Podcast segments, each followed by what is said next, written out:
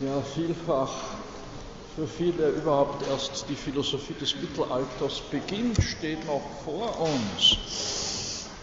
Nicht? Und worauf man gemeinhin so das Hauptaugenmerk richtet. Müssen wir ein bisschen warten.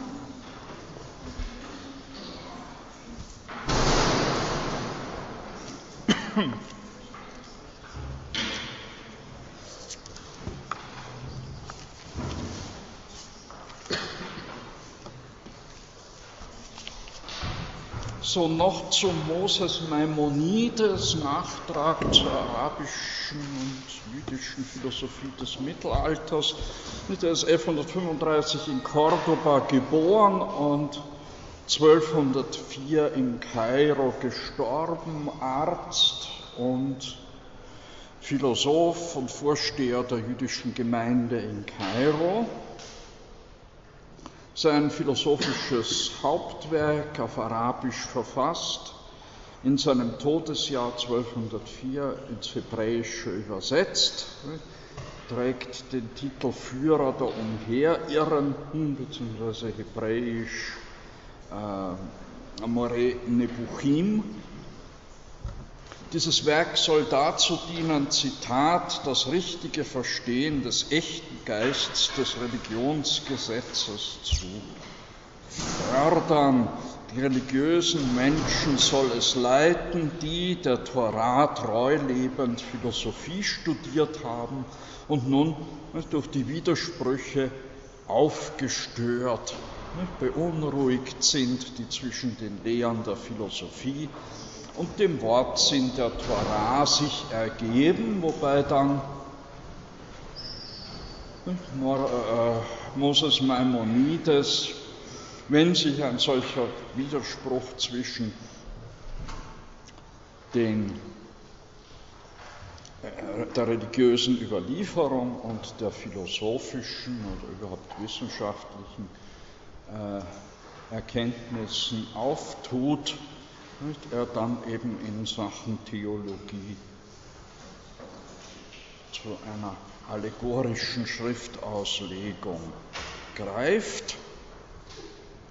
Insoweit hat Moses Maimonides den christlichen Aristotelikern vielfach Lösungen vorgegeben, nicht? Lösungen, an die sich dann auch die christlichen Autoren, die christlichen Aristoteliker anschließen konnten. So, unsere. Ja, Gott ist nach Moses Maimonides reine Aktualität und jeder Versuch, Gott positive Eigenschaften zuzuschreiben, schränkt sein Wesen ein, verähnlicht ihn den veränderlichen Geschöpfen. Moses Maimonides ist also ne, getreu dem Satz, du sollst dir kein Bild machen, äh, ein Vertreter einer negativen Theologie. Gottes Wesen ist unerkennbar.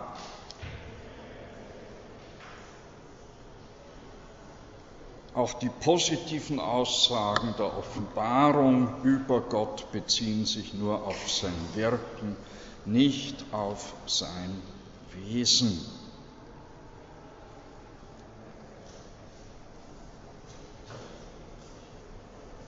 Gott ist eben mit menschlichem Wissen und menschlicher Macht nicht vergleichbar. So beschränkt die Allwissenheit und Allmacht Gottes denn auch nicht die Willensfreiheit des Menschen, hat doch jeder Mensch die Freiheit, den guten Weg zu gehen. Gottes Allmacht hat den Menschen die Freiheit zugeteilt. Und zwar kennt Gottes Allwissenheit von vornherein die Wahl, die jeder Einzelne treffen will. Aber Gott lenkt und beschränkt deshalb nicht die Wahl der Menschen. Im, Unter, Im, Anschluss an Aristoteles unterscheidet Maimonides ethische und dianoetische Tugenden, also die Tugenden eigentlich Tüchtigkeiten. Nicht? Der äh, Blick auf die Moral, die, die dianoetischen sind die Erkenntnistugenden und letztere, die dianoetischen Tugenden oder Erkenntnistugenden, stehen höher als die ethischen Tugenden. Denn das höchste Gut ist die Erkenntnis der Wahrheit, Glückseligkeit ist nichts anderes als Gottes Erkenntnis, Gottes Erkenntnis, verstanden als Vereinigung mit Gott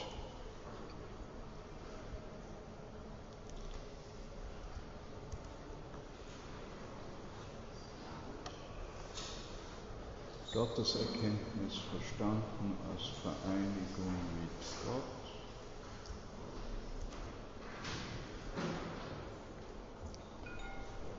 Und zwar aufgrund der empfundenen Liebe zu Gott.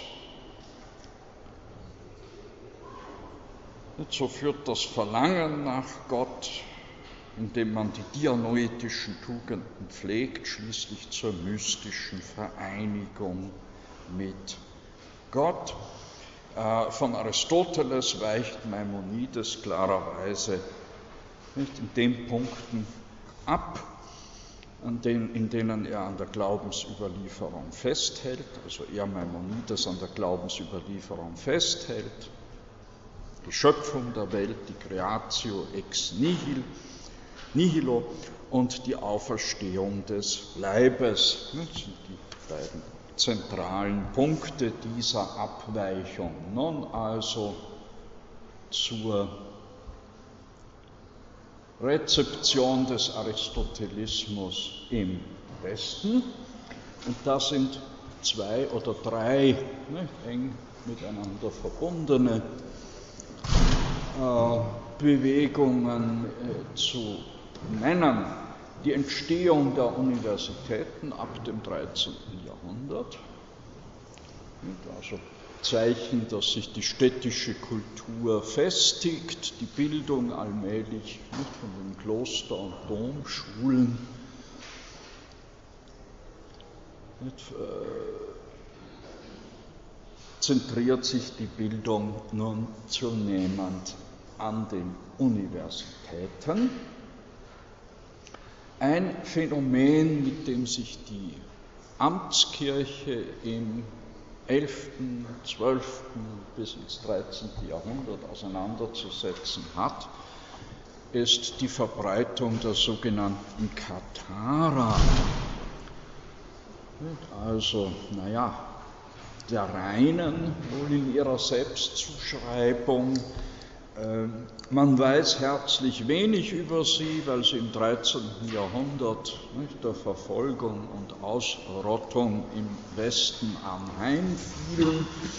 Katharer sind das, was man in Südfrankreich die Albingenser äh, nennt.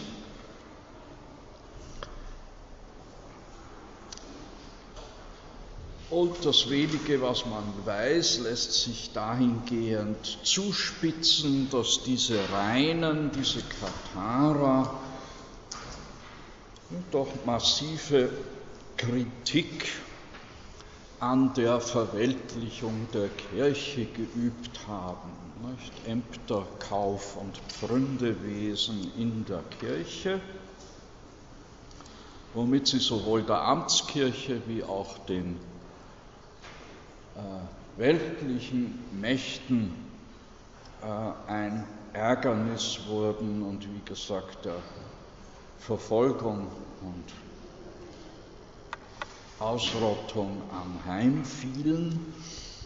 Sie sind auch verbunden, diese Katharer im Westen oder Albingenser, mit den Bogumilen in der Ostkirche, auch eine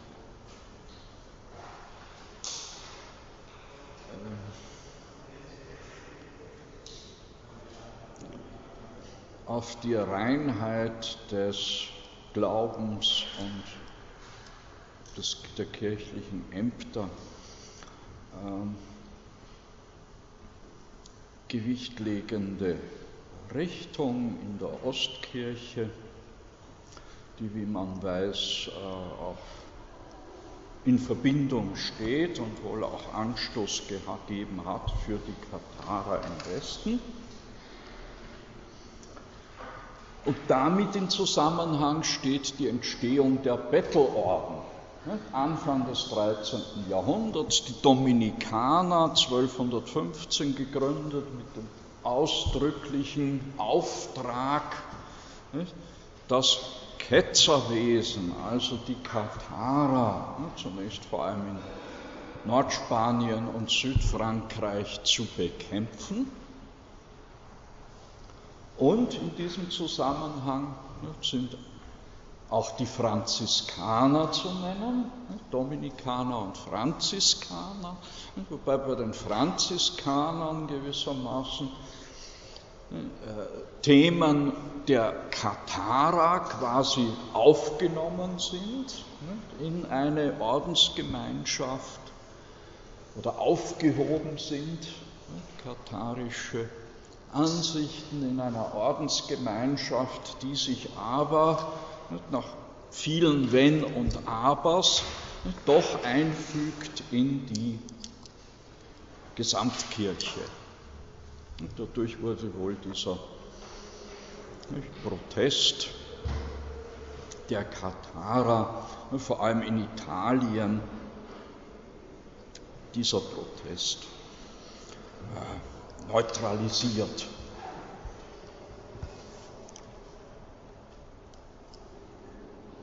Und Dominikaner und Franziskaner werden nun im Wesentlichen Träger der hoch- und spätmittelalterlichen Philosophie. Ja, wichtig für die Aristoteles-Rezeption, vor allem Übersetzer in und aus Spanien, vor allem Toledo, man sprach sogar von einer Übersetzerschule von Toledo, das mag zu viel gesagt sein, aber immerhin wurden maßgeblichen, maßgebliche Werke der arabischen Wissenschaft und der arabischen Wissenschaft und arabischen Philosophie, vor allem in Toledo, aber nicht nur in Toledo, aber eben maßgeblich in Toledo übersetzt.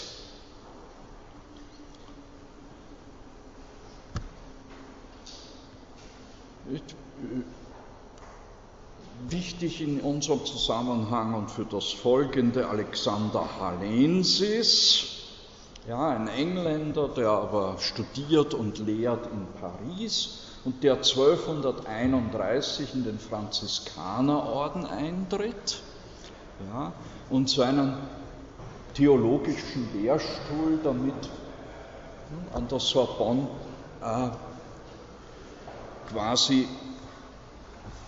mitnimmt. In, also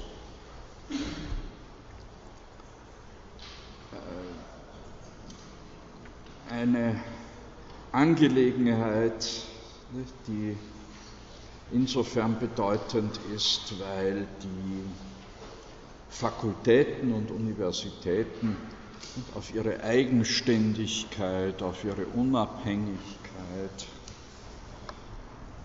von Ordensgemeinschaften großen Wert legten.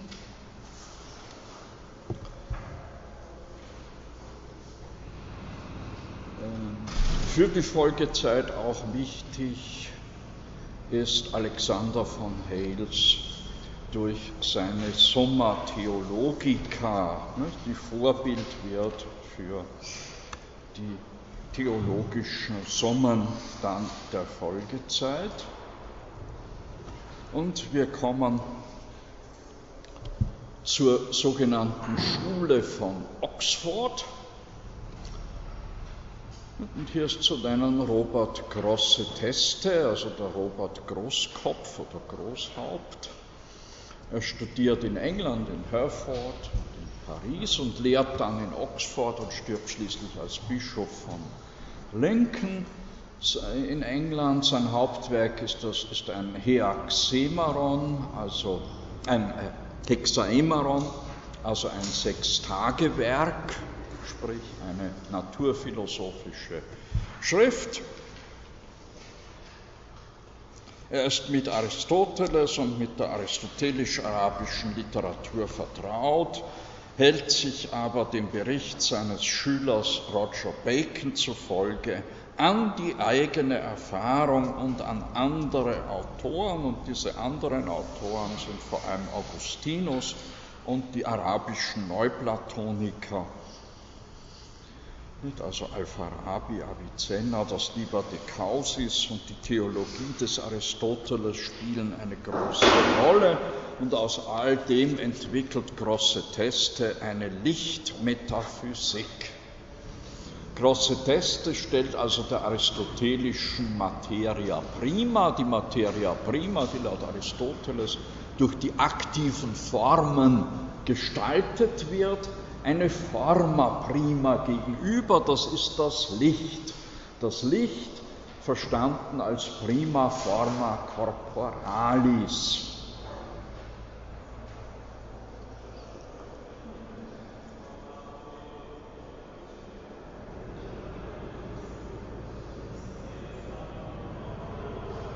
In diesem Sinne versteht er auch das Denken und Wahrheit.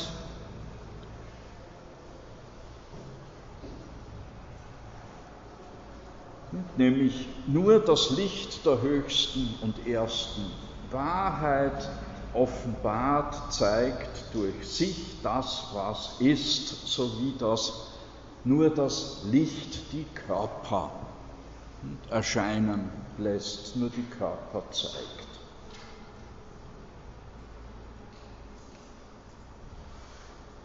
Aber durch dieses Licht wird auch die Wahrheit der Dinge offenbart, sowie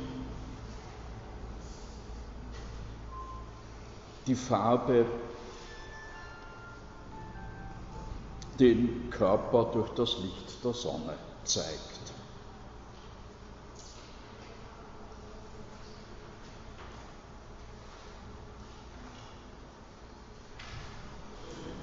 Die Wahrheit wird daher, wie Augustinus bestätigt, allein im Licht der höchsten Wahrheit erkannt, schreibt Robert Grosse Teste. Das Licht ist also die prima forma in materia prima creata. Es ist die erste Form, die in der Materie, materia prima geschaffen wurde. Es ist dieses Licht eine feine körperliche Substanz, Träger von Kraft und Kraftwirkungen. Wobei es wichtig ist, dass das Licht sich instantan nach allen Seiten hin ausbreitet. Und auf dieser Grundlage verknüpft große Teste die neuplatonische Emanationslehre und die christliche Schöpfungslehre. Da das Licht sich selbst erzeugt und sich nach allen Seiten hin plötzlich und gleichmäßig ausbreitet, erfährt die Materie an der Peripherie der Sphäre die größte Verdünnung, das ist dann das Firmament, das das Himmelszelt umspannt. Und dieses Licht wird, vom, wird als Lumen vom Firmament zurückgestrahlt, wodurch sich dann Verdichtungen und Verdünnungen in der unter dem Firmament befindlichen Masse ergeben. Insgesamt zählt große Teste 13 Sphären davon in vier Sphären, nämlich in der Sphäre des Feuers, der Luft, des Wassers und der Erde, das materielle Element überwiegt, das materielle äh, Element, das zerstörbar ist. Der Kosmos, die Welt als Kosmos verstanden, ist also Selbstentfaltung des Lichtprinzips nach immanenten Gesetzen Dementsprechend versucht große Teste auch einzelne Naturphänomene auf das Licht, auf seine Wirkungsweise und Gesetzmäßigkeiten nicht, der Lichtausbreitung zurückzuführen. Und so meint er auch,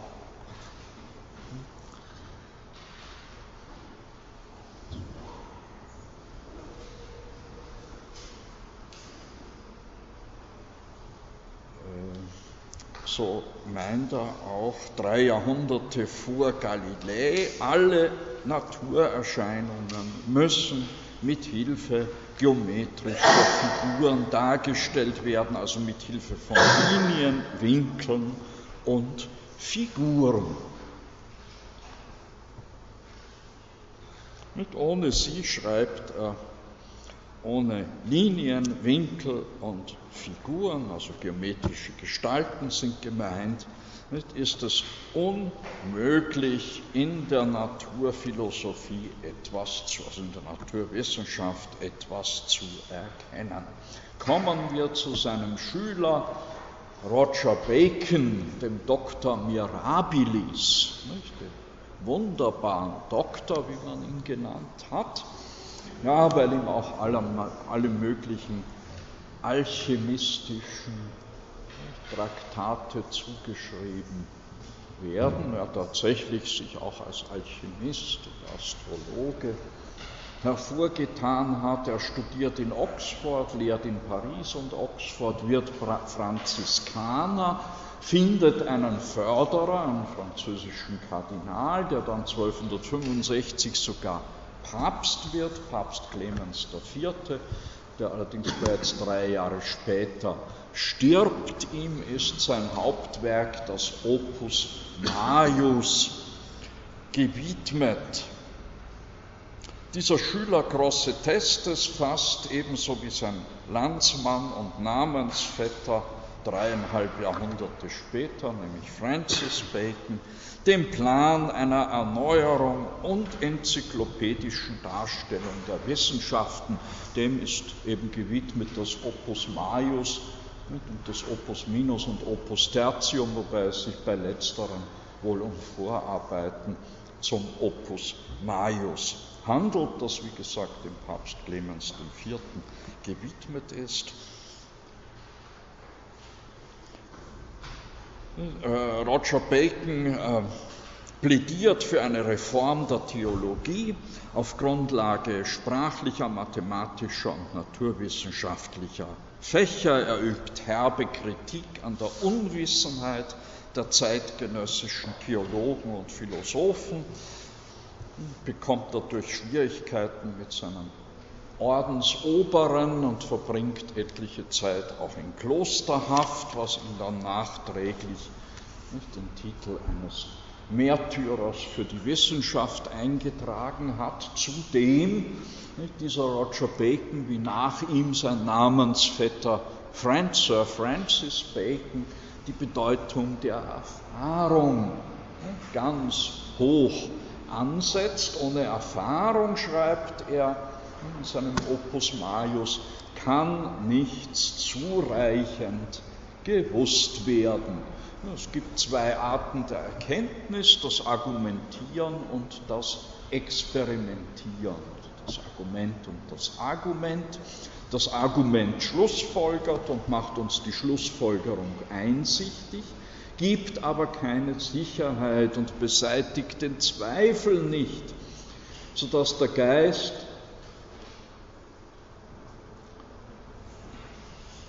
nur in Ansehung der Wahrheit ruht, wenn ihm die Erfahrung zu Hilfe kommt.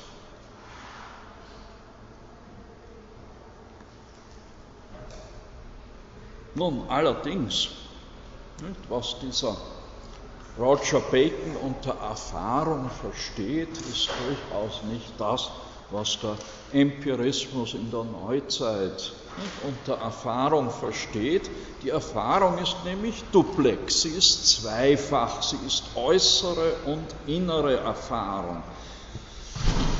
Einmal per Sensus exteriores, also Erfahrung durch die äußeren Sinne, Erfahrung im Verständnis des neuzeitlichen Empirismus, aber, schreibt Bacon, diese Erfahrung ist menschlich und philosophisch, soweit der Mensch sie der Gnade, die ihm verliehen ist, zu machen imstande ist. Aber diese Erfahrung genügt dem Menschen nicht, sagt Bacon. Denn aufgrund der, ihrer Schwierigkeiten offenbart sie die Körper nicht vollständig.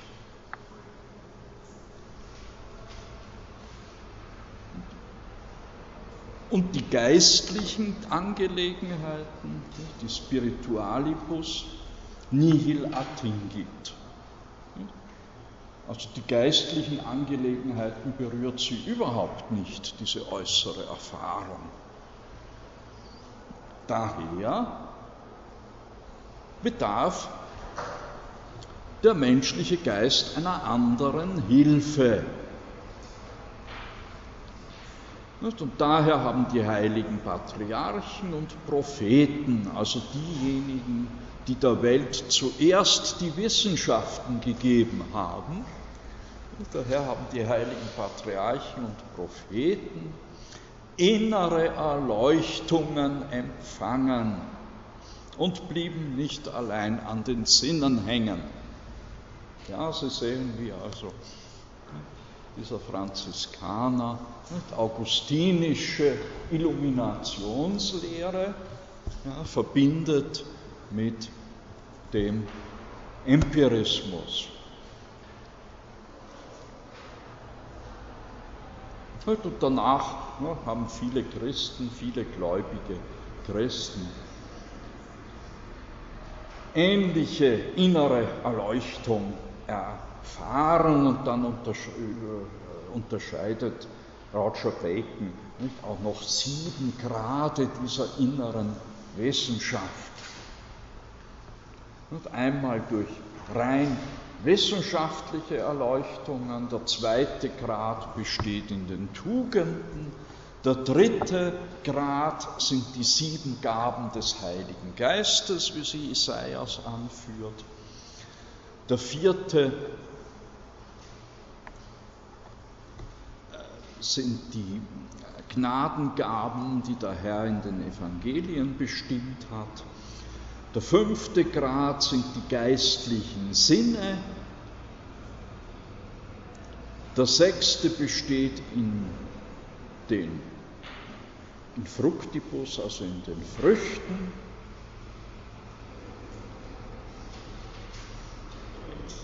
Vor allem im Frieden des Herrn, Pax Domini, der jeden Sinn übersteigt. Und der siebte Grad schließlich besteht in den Raptibus, in den Entrückungen. Nicht? In den Entrückungen.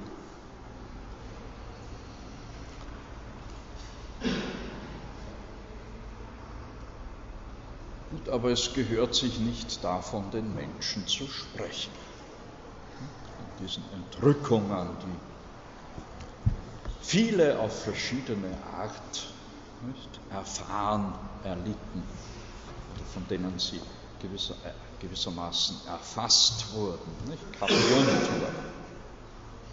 Also Sie sehen, wenn jemand sagt, ja, Roger Bacon, ein Empirist schon im 13. Jahrhundert, da muss man mit dieser Zuschreibung sehr, sehr vorsichtig sein. Ja, er ist gleichermaßen eben ein Mann seiner Zeit und setzt demnach die innere Erfahrung, sprich die Illumination, die innere Erleuchtung weit höher an und gibt ihr einen weit höheren Stellenwert als der äußeren Erfahrung, der Erfahrung durch die äußeren Sinne.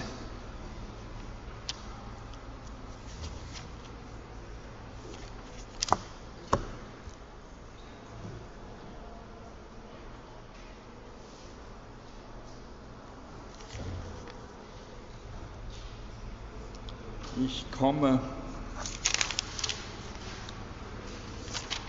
zu dem Hauptvertreter der Franziskanerschule,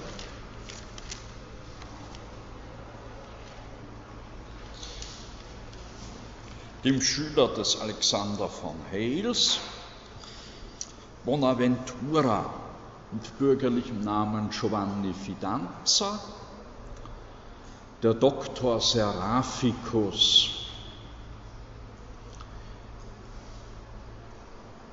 Er studiert bei Alexander von Hales in Paris, lehrt in Paris. Er wird 1257 General der Franziskaner und als solcher der zweite Ordensgründer nach Franz von Assisi. Ja, das war ein wilder, aufgewühlter Haufen, die Franziskaner. Und diesem Bonaventura ist es gelungen,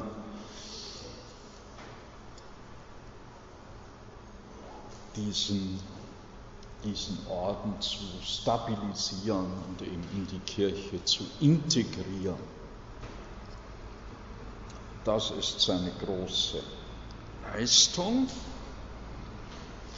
wie die Viktorina, den Hugo von St. Victor schätzt Bonaventura ganz besonders. Für ihn der bedeutendste Philosoph, Hugo von St. Victor. Also wie die Viktorina ist auch Bonaventura Scholastiker und Mystiker in einer Person, ein christlicher Neuplatoniker in der Nachfolge des Augustinus. Er strebt nach umfassender theologischer Systematik, verschließt sich auch nicht dem Aristotelismus, er ist auch mit Thomas von Aquin, Zeitgenossen, befreundet, aber er achtet Aristoteles nur als Meister der Wissenschaft, die sich auf die profane Welt bezieht. Weil, Zitat Platon, die ganze Gewissheitserkenntnis auf die geistige oder ideale Welt beschränkte, darum wird er mit Recht von Aristoteles getadelt, schreibt Bonaventura. Nicht, weil er etwa falsch behauptet hätte, es gebe Ideen oder ewige Gründe, denn dies darf, darin lobt ihn, den Platon, Augustinus, sondern weil er die Sinnenwelt verachtete und die ganze Gewissheit der Erkenntnis auf die Ideen beschränken wollte. Mit dieser Behauptung machte er Platon scheinbar den Weg der Weisheit mochte er, also Platon, scheinbar den Weg der Weisheit sichern, der den ewigen Gründen gemäß ver verläuft.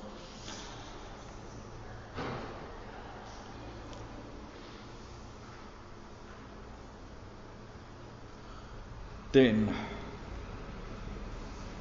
Weg der profanen Erkenntnis dagegen sicherte Aristoteles, verachtete aber den anderen und darum scheint unter den Philosophen dem Platon das Wort der Weisheit, Aristoteles aber das Wort der Wissenschaft verliehen zu sein. Jener schaute vorzüglich zum Oberen, dieser Aristoteles vorzüglich zum Niederen, beide Worte indes nämlich das Wort der Weisheit und das der Wissenschaft, wurden vom Heiligen Geist Augustinus verliehen. Also es geht um eine Synthese von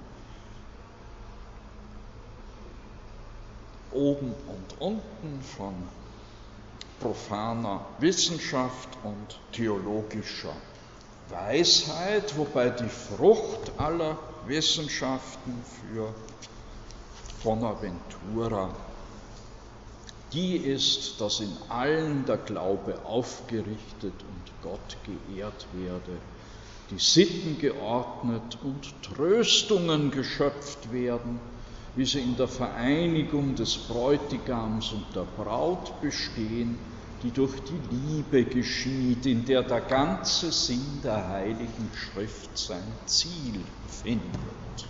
Also typisch franziskanischer Gedanke in der Liebe nicht, findet der ganze Sinn der Heiligen Schrift sein Ziel ne, und folglich findet darin auch alle Erleuchtung ihr Ziel, die von oben herunter herniedersteigt und ohne die alles Erkennen eitel ist. Nun muss ich kurz was einflechten. Ich versuche, soweit mir möglich, immer alle Zitate zu verifizieren. Und das ist ein besonderes Zuckerl, dieses Zitat. Es gibt eine sehr gute äh, Darstellung der christlichen Philosophie äh, von äh, Gilson und Böhner. Böhner 1937 erstmals erschienen, Böhner sogar ein Franziskaner, aber offenbar schon mit einer in, in, äh, inneren Zensurschere versehen. Ja, der übersetzt doch dann tatsächlich den Satz, in der Liebe, in welcher der ganze Sinn der Heiligen Schrift sein Ziel findet,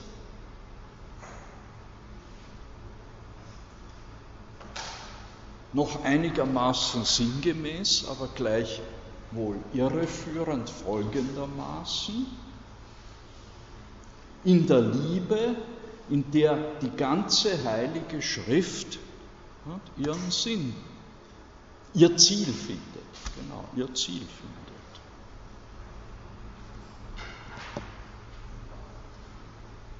Merken Sie den Unterschied?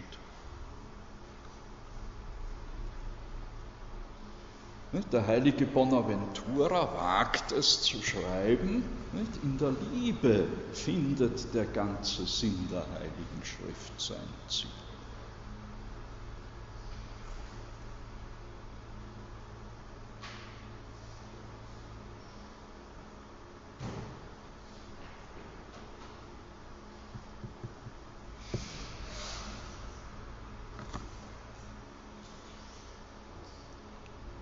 Nun,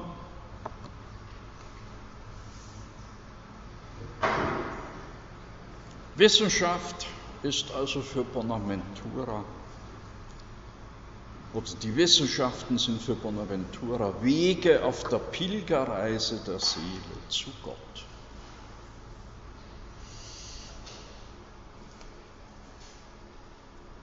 Und so entfaltet sich seine Metaphysik aus dem Bekenntnis, Herr, ich bin von dir, dem Höchsten, ausgegangen und komme zu dir, dem Höchsten, durch dich, den Höchsten. Und darin besteht unsere ganze Metaphysik, nämlich in der Lehre von der Emanatio, der Exemplaritas und der Consumatio oder Erleuchtung durch das geistliche Licht und die Rückkehr zum Höchsten. Wir haben also eine Emanatio, sprich die Lehre von der durch Gott aus dem Nichts geschaffenen Welt. Die Exemplaritas, Lehre von Gott, verstanden als Urbild des Geschaffenen, und darum auch Lehre vom Geschaffenen, soweit es Schatten, Spur oder Bild Gottes ist. Und schließlich die Consumatio oder Reductio, die Lehre von der Rückkehr der Seele zu Gott. Und zur Emanatio, Gott hat die Welt aus dem Nichts geschaffen. Insoweit Kritik an Aristoteles, der die Welt für ewig hält. Ebenso wie in der Oxforder Schule vertritt auch Bonaventura eine Lichtmetaphysik. Das Licht hat Fähigkeit zur Selbstvermehrung. Das Licht ist aktives Formprinzip, ist Forma communis für alle Körper, während andere Formen, Elementar- und Mischformen, die spezielle Informierung ja, der Körper bedingen. Also Bonaventura lehrt eine Pluralität von Formen, das ist wichtig in Unterscheidung dann zur Lehre der Thomisten. Je mehr Licht ein Körper enthält, desto höher steht er in der Naturordnung. Wobei es aber in der sublunaren Welt nichts gibt, das nicht der Einwirkung des Lichts unterworfen wäre.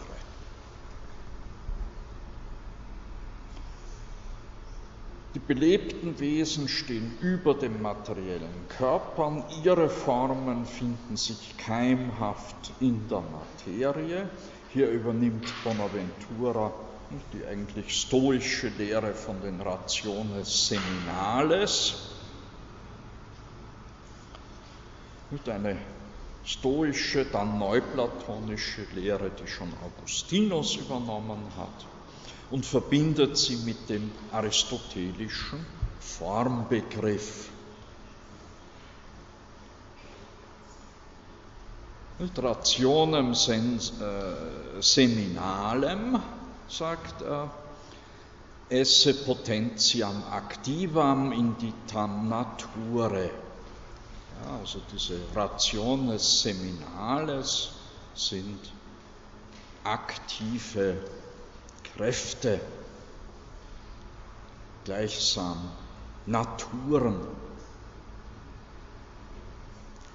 In der Ein- und Ausfaltung dieser Naturen, dieser Keimgründe, wie man vielleicht am besten Rationes Seminales übersetzt, in der Ein- und Ausfaltung dieser Keimgründe gestaltet sich die bunte Mannigfaltigkeit der belebten Natur.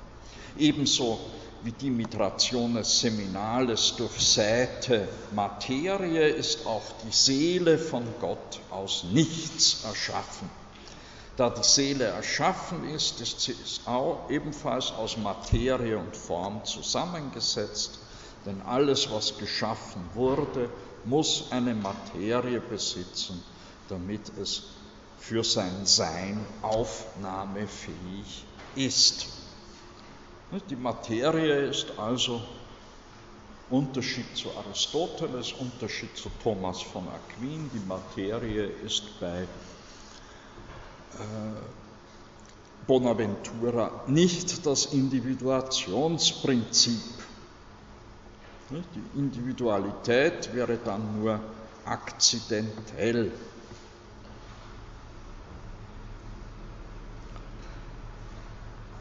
die Individuierung, die Singularitas verdankt sich der Verbindung von Materie Form, wobei das formierende, das individuierende Prinzip die Formen sind, von denen Bonaventura, wie gesagt, eine Pluralität von Formen lehrt.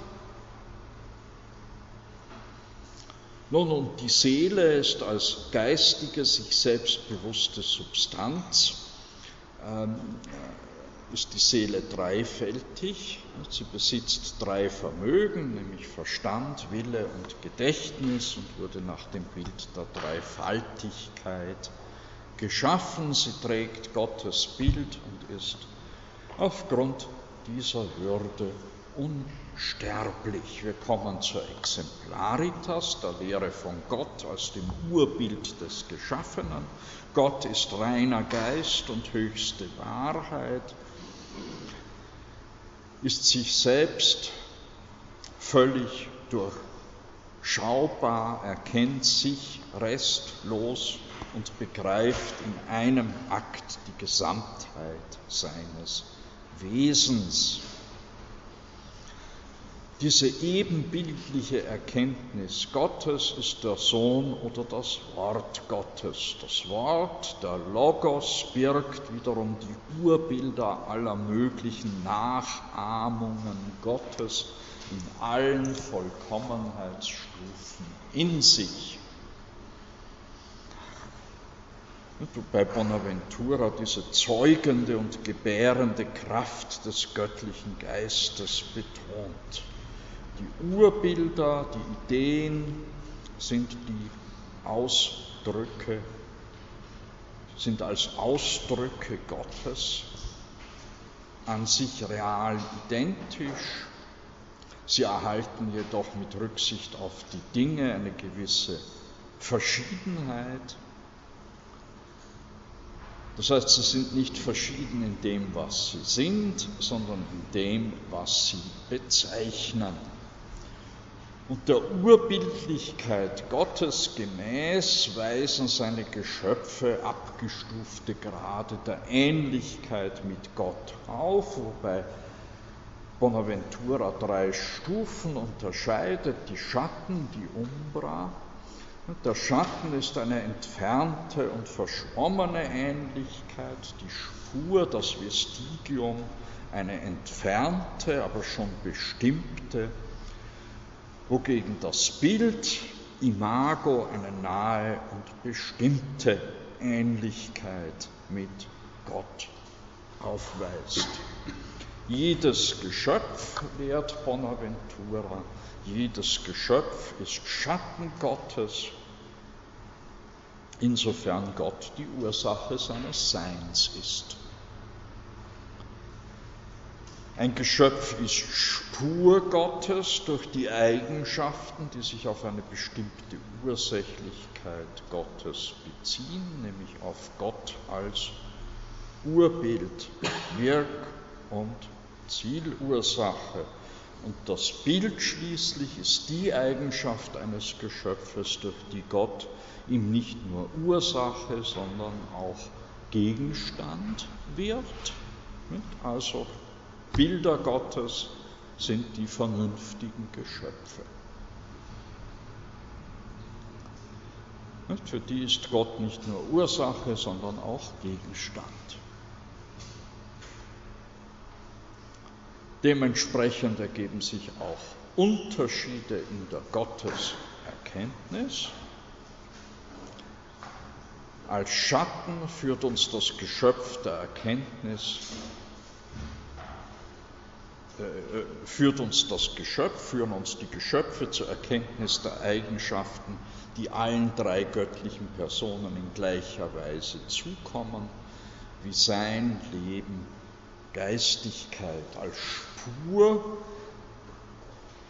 Die Spur lenkt unseren Blick auf die Eigenschaften, die zwar allen göttlichen Personen gemeinsam sind, aber einzelnen Personen in besonderer Weise zugesprochen werden. Die Macht dem Vater, die Weisheit dem Sohne und die Güte dem Heiligen Geist. Als Bild schließlich leitet, das Bild schließlich leitet uns zur Erkenntnis der Eigenschaften, die nur einer göttlichen Person zukommen zur Vaterschaft, Sohnschaft und zum gehaucht werden. Die Schöpfung ist also aufgrund der Urbildlichkeit Gottes verstanden als ein Gewebe von Analogien, ein Gewebe von Analogien, in dem allerorten die Spuren der Dreifaltigkeit zu finden sind.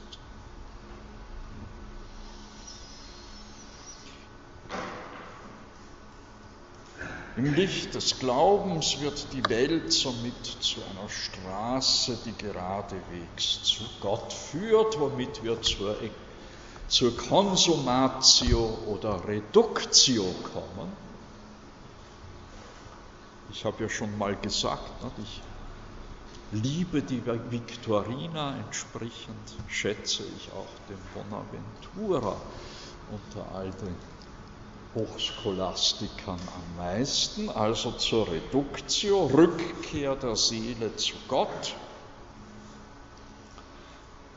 Die erfolgt durch göttliche Erleuchtung. Nach Bonaventura haben wir zwischen der Erkenntnis der Sinneswelt und der Geisterkenntnis der Geisteswelt zu unterscheiden. Die Sinnesdinge erkennen wir durch die äußere Erfahrung,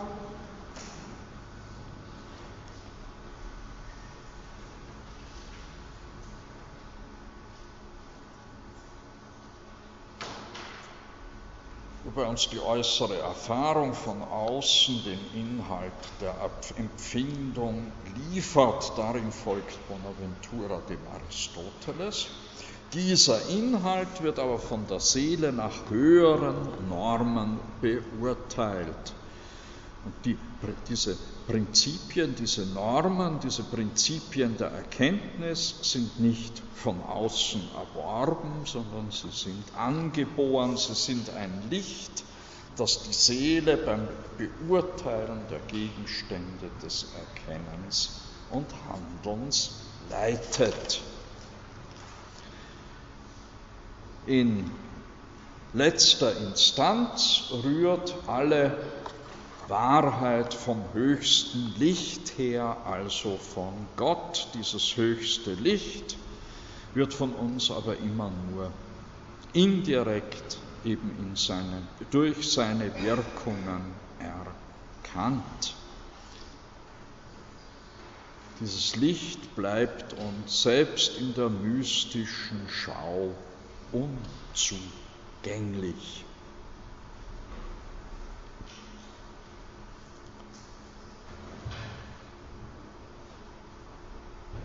Gleichwohl kennt Bonaventura einen dreifachen Weg der Gotteserkenntnis. Von Augustinus her den Weg der Selbsterkenntnis. Gott ist seinem Bild der Seele näher und erkennbarer als sie ist Augustinus bzw. Plotin. Zweitens,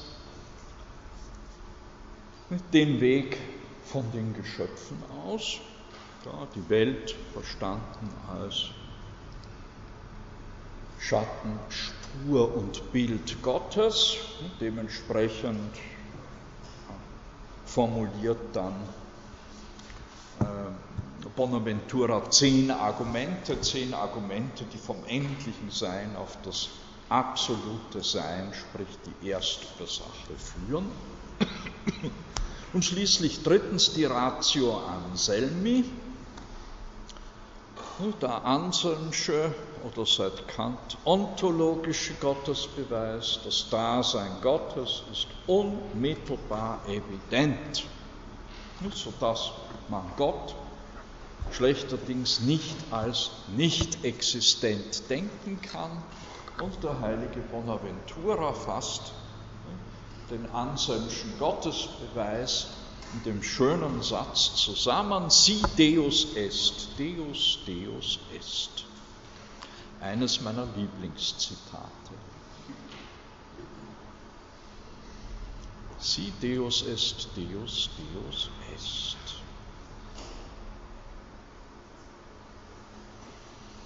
Und wenn Gott wirklich Gott ist, dann existiert er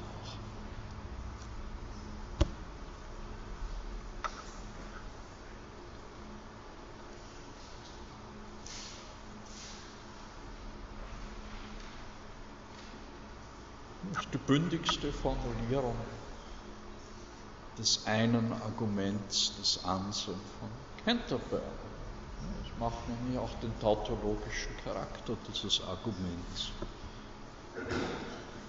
Schlagartig, offenkundig.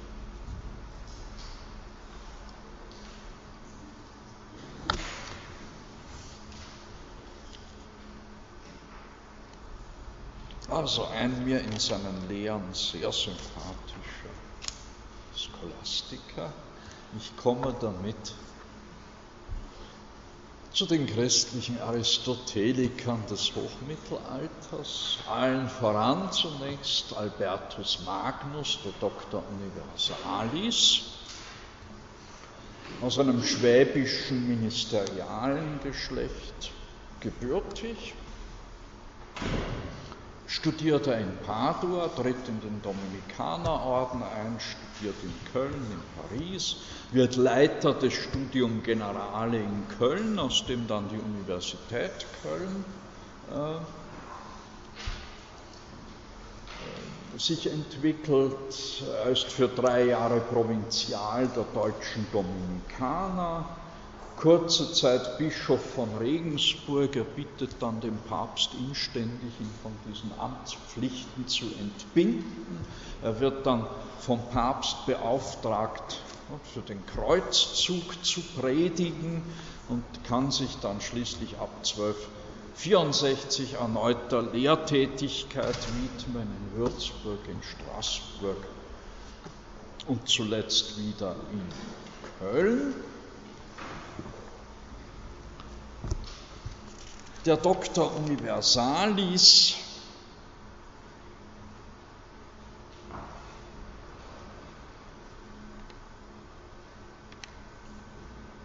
Er will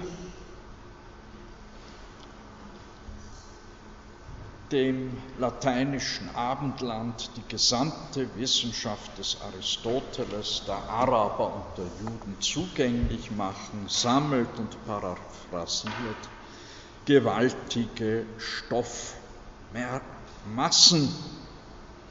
Er will also so wie Avicenna im 11. Jahrhundert in seiner 18-bändigen Enzyklopädie die aristotelisch-griechische Wissenschaft für den arabischen Kulturkreis erschloss, so will Albertus Magnus durch seine rastlose Sammler und Kommen, äh, sagt man, äh, Kommentierungstätigkeit. Die Wissenschaft. Der, den Aristoteles und den arabischen und jüdischen Aristotelismus für den lateinischen Westen erschließen.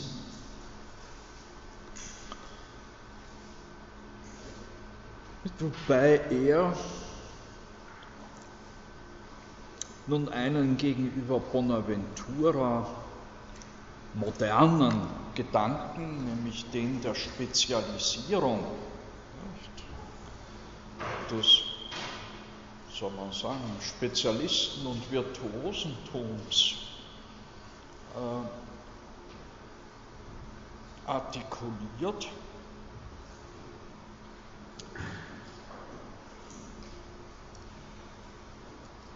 Der so recht dann erst in der Neuzeit, im Sinne unserer arbeitsteiligen.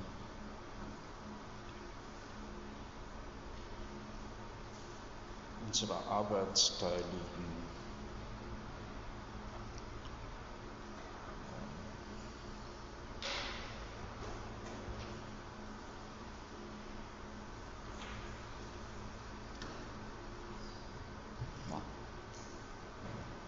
Also im Sinne der, naja, die Neuzeit kennzeichnen Spezialisierung und Arbeitsteilung.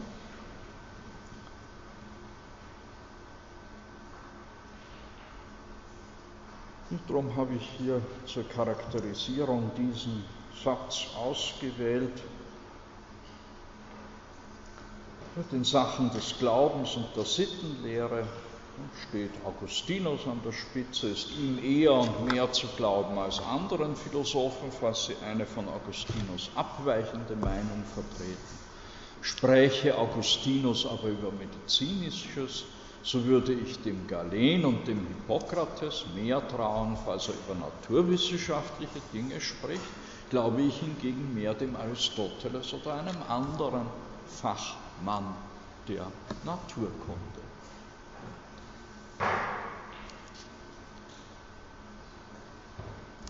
Wir eilen zu seinem großen Schüler Thomas von Aquin, Thomas Aquinas oder Thomas de Aquino, der Doktor Angelicus. Er ist der Sohn des Grafen Landolf von Aquin, auf einem Schloss geboren in Latium er wird im Kloster Monte Cassino erzogen, in dem sein Onkel Abt ist. Da soll also die Familie hofft, er wird Abt in diesem wichtigen, mächtigen Benediktinerkloster Monte Cassino, aber da tritt dieser Thomas von Aquin in den Bettelorden der Dominikaner ein eine Katastrophe für die Familie. Seine Brüder entführen ihn und beinahe zwei Jahre wird er festgehalten auf dem elterlichen Schloss. Nicht immer unter Druck seiner Brüder und seiner Mutter, der Vater ist schon gestorben. Ja, aber schließlich, es hilft alles nichts und dann muss man ihn also ziehen lassen. Er studiert in Paris und in Köln, vor allem bei Albertus Magnus, lehrt dann in Rom, in Viterbo, Orvieto und zuletzt in Neapel und stirbt auf der Reise zum zweiten Konzil von Lyon, also dem Konzil, auf dem im gleichen Jahre Bonaventura stirbt. Kennzeichnend für sein Schaffen vielleicht dieser eine Satz aus seiner Summa contra Gentiles, also die Summe in, gegen die Heiden.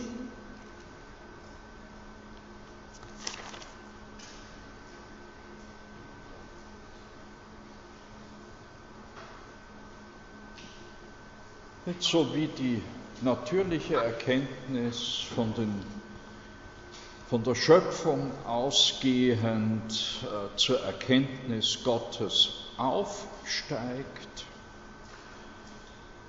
So führt der Glaube von der göttlichen Offenbarung und umgekehrt der Glaube von der göttlichen äh, Erfahrung, äh, von der göttlichen Offenbarung herabsteigend zur Erkenntnis Gottes in uns.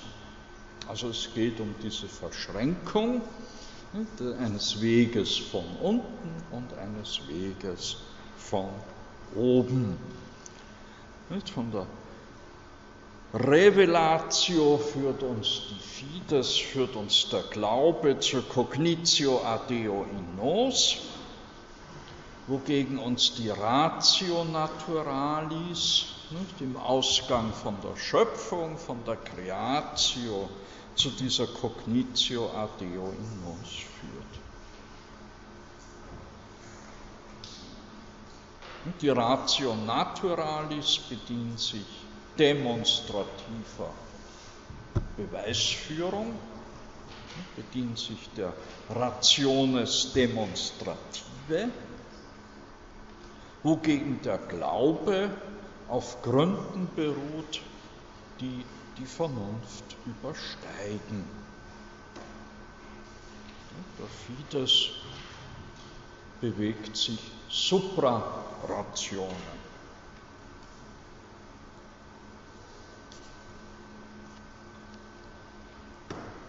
Nun, diese Verschränkung von Wissenschaft und profanem Wissen hat Thomas von Aquin in unermüdlicher Arbeit, in ganz außerordentlichen, gleichermaßen enzyklopädisch wie systematisch verfassten Werk mit großer Intensität vollzogen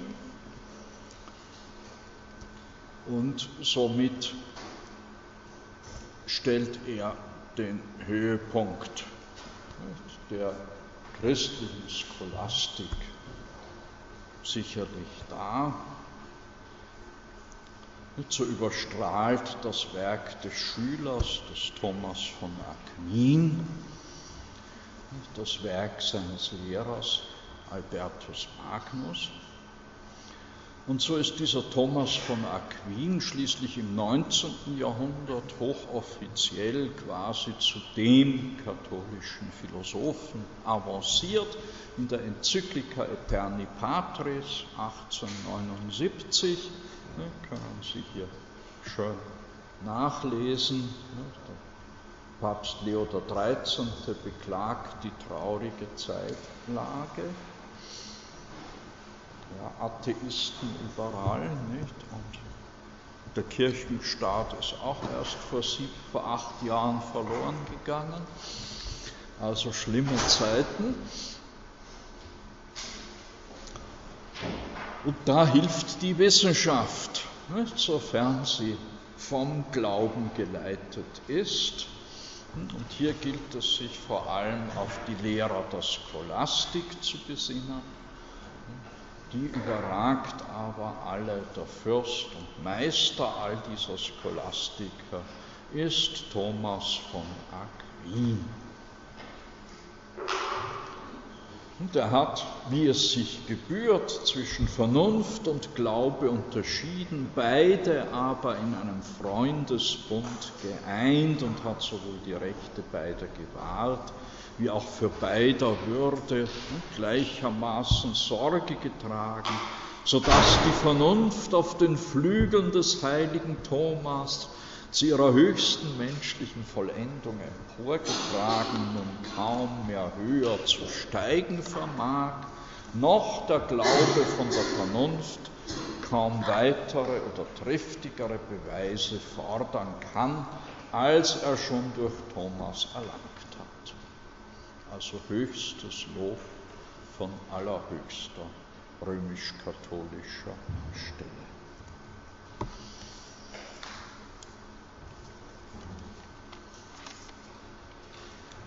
kommen wir zur Seinslehre des Thomas von Aquin, die Metaphysik. Die Metaphysik fragt nach dem Seienden als Seienden, dem Ens in Quantum est Ens. Wobei zwei Seinsmodi zu unterscheiden sind, das Notwendigsein das Necesse esse und das Möglichsein, das Possibila, Possibila esse, ja, Possibile esse, Possibile esse, das ist halt mit mir los.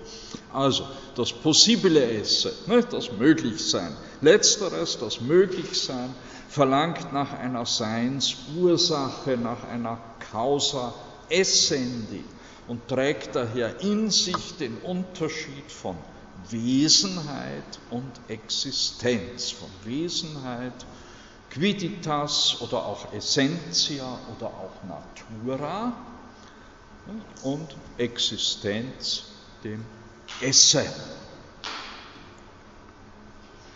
Das ist die berühmte Lehre des Thomas von der Realdistinktion von Wesen und Existenz. Der reale Unterschied von Wesen, Quiditas, Essentia, Natura und Esse der Existenz. Also von Essenz und Existenz. Und im Unterschied dazu war für Aristoteles gerade das Wesen, die Wesenheit, die Substanz, die Usia, das Was eines jeden Seienden. Das, wodurch jegliches Seiendes als Seiendes besteht. Für Aristoteles ist Existenz kein zur Substanz hinzutretendes Prädikat. Lehrt Aristoteles doch die Ewigkeit der Substanz, sprich der substanziellen Form eines jeden Seienden. Diese Identität von Wesen und Existenz, von Essenz Existenz, ist bei Thomas aber ausschließlich Gott vorbehalten. Nur Gott ist ewig, nicht wie bei Aristoteles die Welt. Darum diese Realdistinktion von Wesen und Existenz bei Thomas.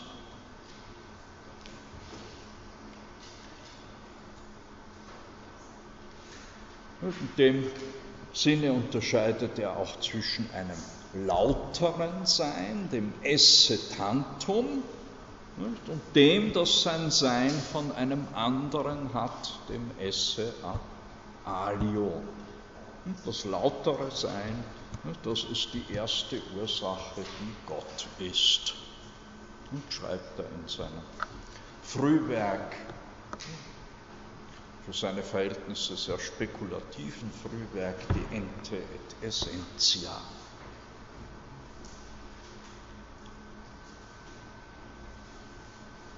das Esse Tantum, das ich glaube, die beste Übersetzung ist, könnte man Esse Tantum übersetzen. Im Internet finden Sie eine Übersetzung, wo dann steht, nur sein. Wie soll man das verstehen? Ja, ja, nur sein, indem es eben die Fülle des Seins ist. Das Reines ist auch wieder zu wenig. Da habe ich mir gedacht, nehmen wir das ungewöhnliche, aber gleichwohl nicht ganz außer Gebrauch gekommene Wort lauter, das lautere Sein. Das, was selbst das Sein ist, eben für alles andere, das Esse Tanto. Man könnte auch sagen, das Ganze, das volle Sein.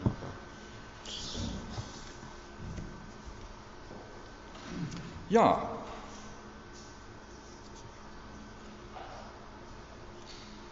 Und dieses esse tantum, dieses ipsum esse subsistens, ne, dieses aus sich selbst heraus bestehende Sein,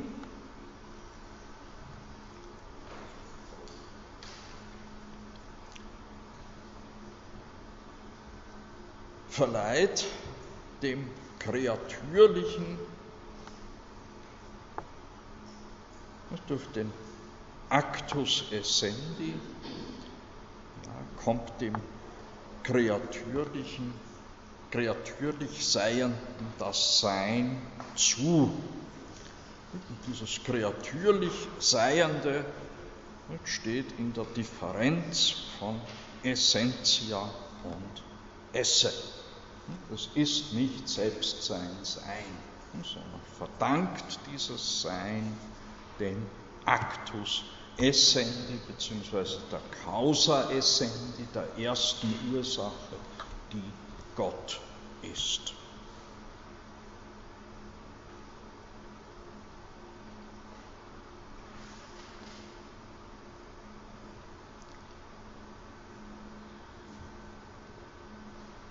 Notwendiges, reines, lauteres Sein, das Nezesse esse, das Tantum esse,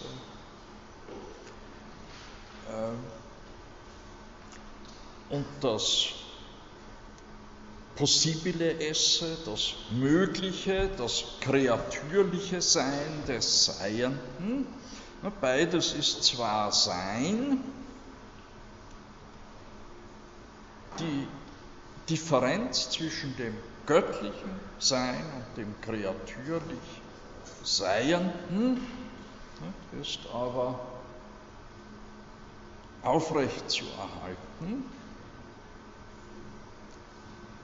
So stellt sich die Frage, wie ist überhaupt eine Beziehung zu denken zwischen dem Notwendigen und dem bloß Möglichen Sein, zwischen dem Göttlichen, reinen, lauteren Sein dem bloß möglichen Sein, das sich dem Actus essendi verdankt.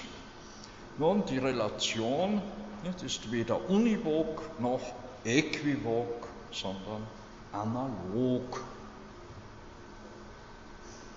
Entsprechend der Bestimmung des vierten Laterankonzils 1215, das festlegte, dass die Unähnlichkeit zwischen Gott und Geschöpf immer größer ist als ihre Ähnlichkeit.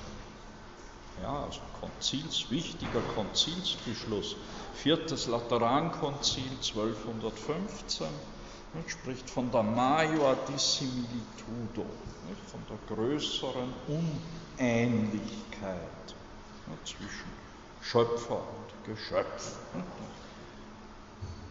Unähnlichkeit von Schöpfer und Geschöpf ist immer größer als ihre Ähnlichkeit.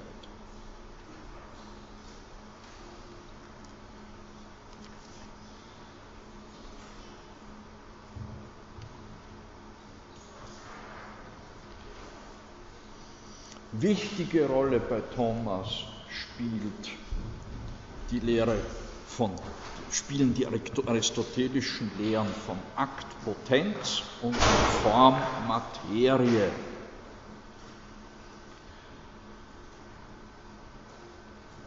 Und wobei es größte Schwierigkeiten bereitet, wenn man versucht, beides voneinander zu isolieren, den Akt von der Potenz, die Form von der Materie, weil es sich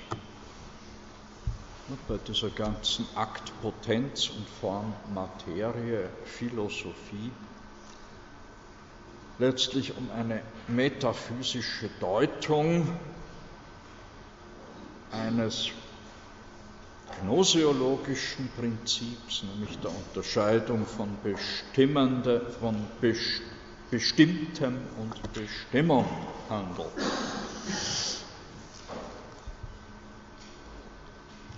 Von dem, das bestimmt wird und demjenigen, das die Bestimmung ist oder die Bestimmung erteilt. Die Materie ist das formempfangende Prinzip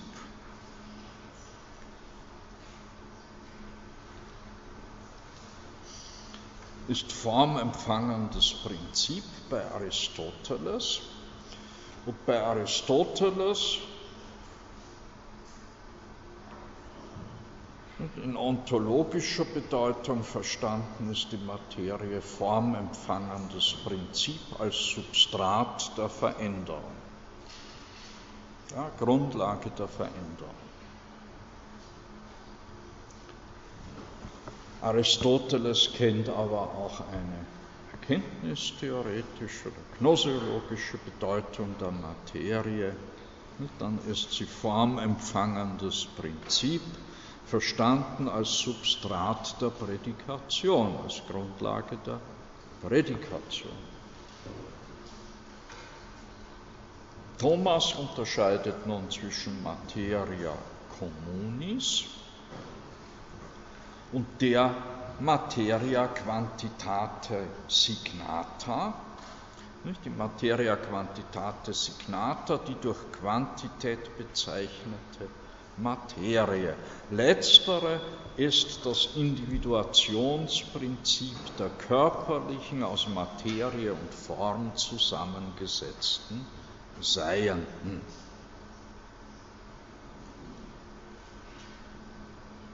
also keine Nicht-Individuation durch verschiedene Formen, wie bei Bonaventura, sondern bei Thomas ist die Materia Quantitate Signata das Individuationsprinzip.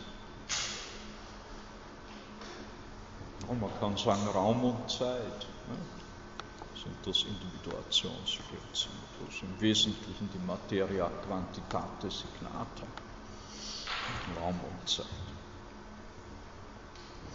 Individuationsprinzip, wie gesagt, des Körperlichen, des aus Materie und Form zusammengesetzten Seienden.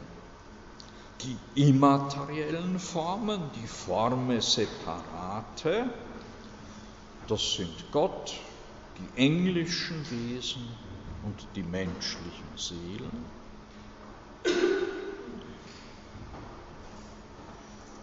Bei diesen wird die Unterscheidung von Form und Materie ergänzt durch die Unterscheidung von Akt und Potenz. Gott ist reine Aktualität, Actus purus und schlechthin einfache Form.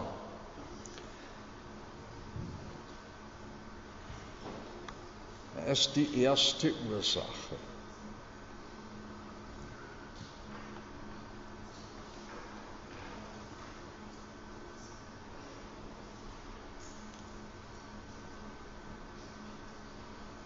Und alles Geschaffene ist aus Form und Materie, aus Akt und Potenz zusammengefügt. Alles Geschaffene ist also nicht schlechthin wirklich, alles Geschaffene ist nicht und hat nicht sein Sein aus sich selbst, sondern sie haben ihr Sein von anderem, eben von Gott. Sie sind Seiende, die durch den Seinsakt, durch den Actus essendi, zu Seienden gemacht sind. Omnis res, schreibt Thomas, est per hoc quod habet esse. Nicht? Alle Dinge sind durch dasjenige, was sein Sein hat. Im Hinblick auf den Seinsakt ist das Seiende, also eins, dasjenige, das die menschliche Vernunft als das gleichsam bekannteste zuerst vernimmt und indem sie alle Begriffe auflöst. Mit anderen Worten, das Seiende ist nach Thomas das in allen Begriffen mitverstandene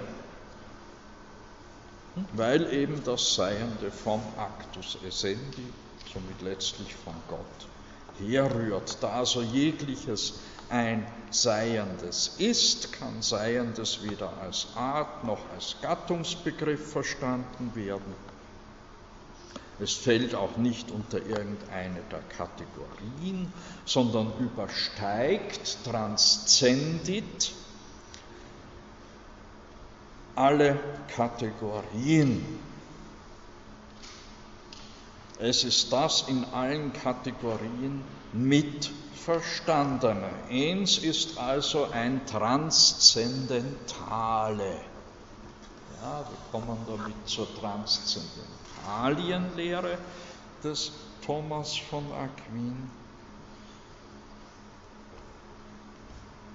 Und Thomas kennt im Anschluss an Avicenna, ich habe die Stelle ja letzte Stunde zitiert, im Anschluss an Kapitel 5 des ersten Buchs der Metaphysik von Avicenna unterscheidet Thomas fünf Bestimmungen, die dem Seienden als solchem mitfolgen, die mit dem Seienden konvertibel sind.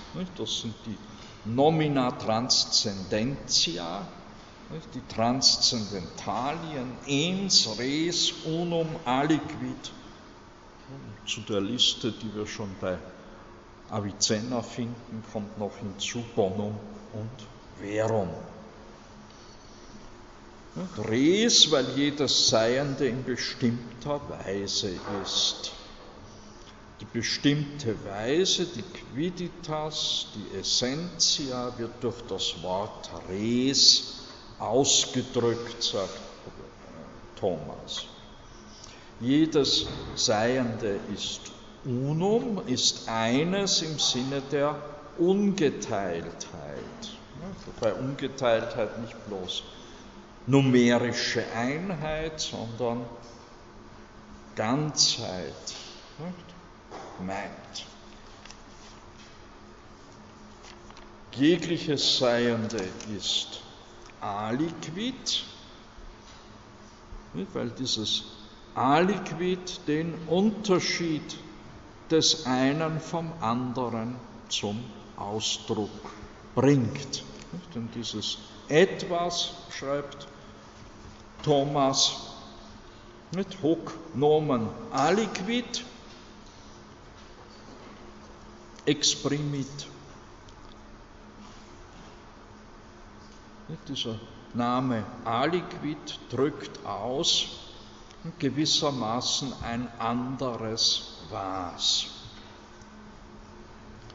Und Bonum und Verum ist jegliches Seiende mit Bezug auf das Erkenntnis und das Strebevermögen, also Erkennen und Wollen des Menschen die vis cognitiva und die vis appetitiva. So wird die Übereinkunft des Seienden mit dem Erkenntnisvermögen als wahr und die Übereinkunft mit dem Strebevermögen gut genannt.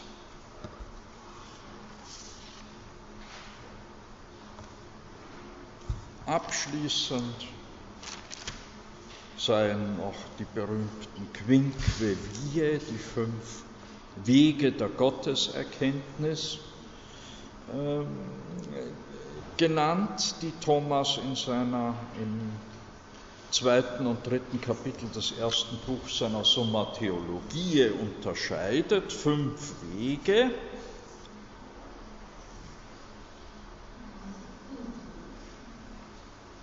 Nicht? Wobei Thomas den Anselmschen Beweis ablehnt, nicht? weil Thomas von dem Grundsatz ausgeht, dass die natürliche Vernunft eben von der Schöpfung nicht? den Aufstieg hin zur Erkenntnis Gottes vollzieht.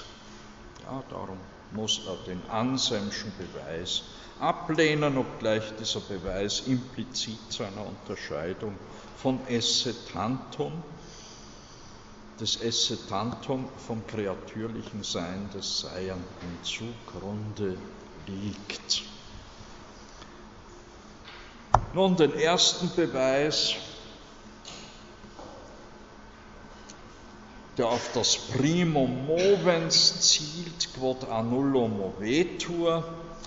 Den hat er aus dem zwölften Buch der Metaphysik des Aristoteles, der unbewegte Beweger. Alles Bewegte wird von einem anderen bewegt, somit müssen wir auf einen, Erst, auf einen Erstbewegenden schließen, der von keinem anderen bewegt wird und darunter verstehen wir Gott, sagt Thomas. Den zweiten Gottesbeweis, den auf die Causa Efficiens Prima, hat er ebenfalls, und zwar aus dem zweiten Buch der Metaphysik des Aristoteles,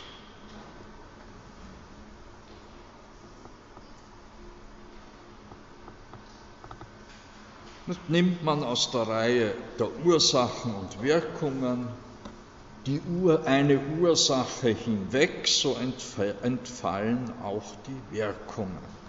Wenn es also keine erste Ursache, keine erste Wirkursache gibt, dann gibt es auch keine Wirkungen. Es ist also notwendig, irgendeine Wirkursache als erste hinzustellen. Diese nennen wir Gott. Den dritten Beweis, den hat er aus Moses Maimonides.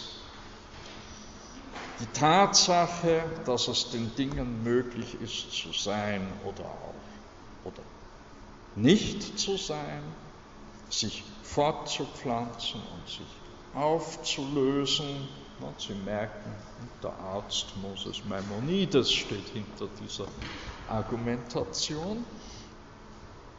Diese Tatsache verweist uns auf etwas, das durch sich notwendig ist, das für alles andere die Ursache der Notwendigkeit ist. Und diese Ursache der Notwendigkeit nennen alle Gott.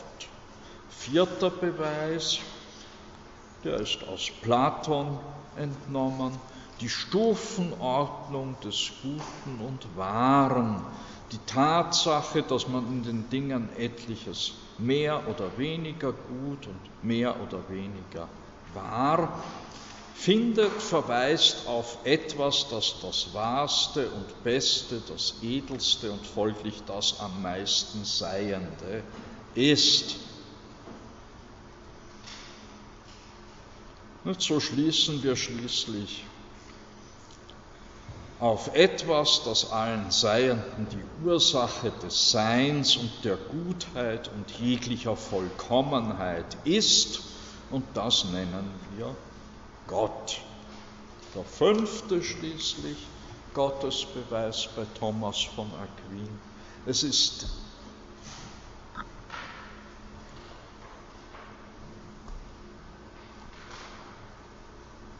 der hat seine Wurzeln in der Stoa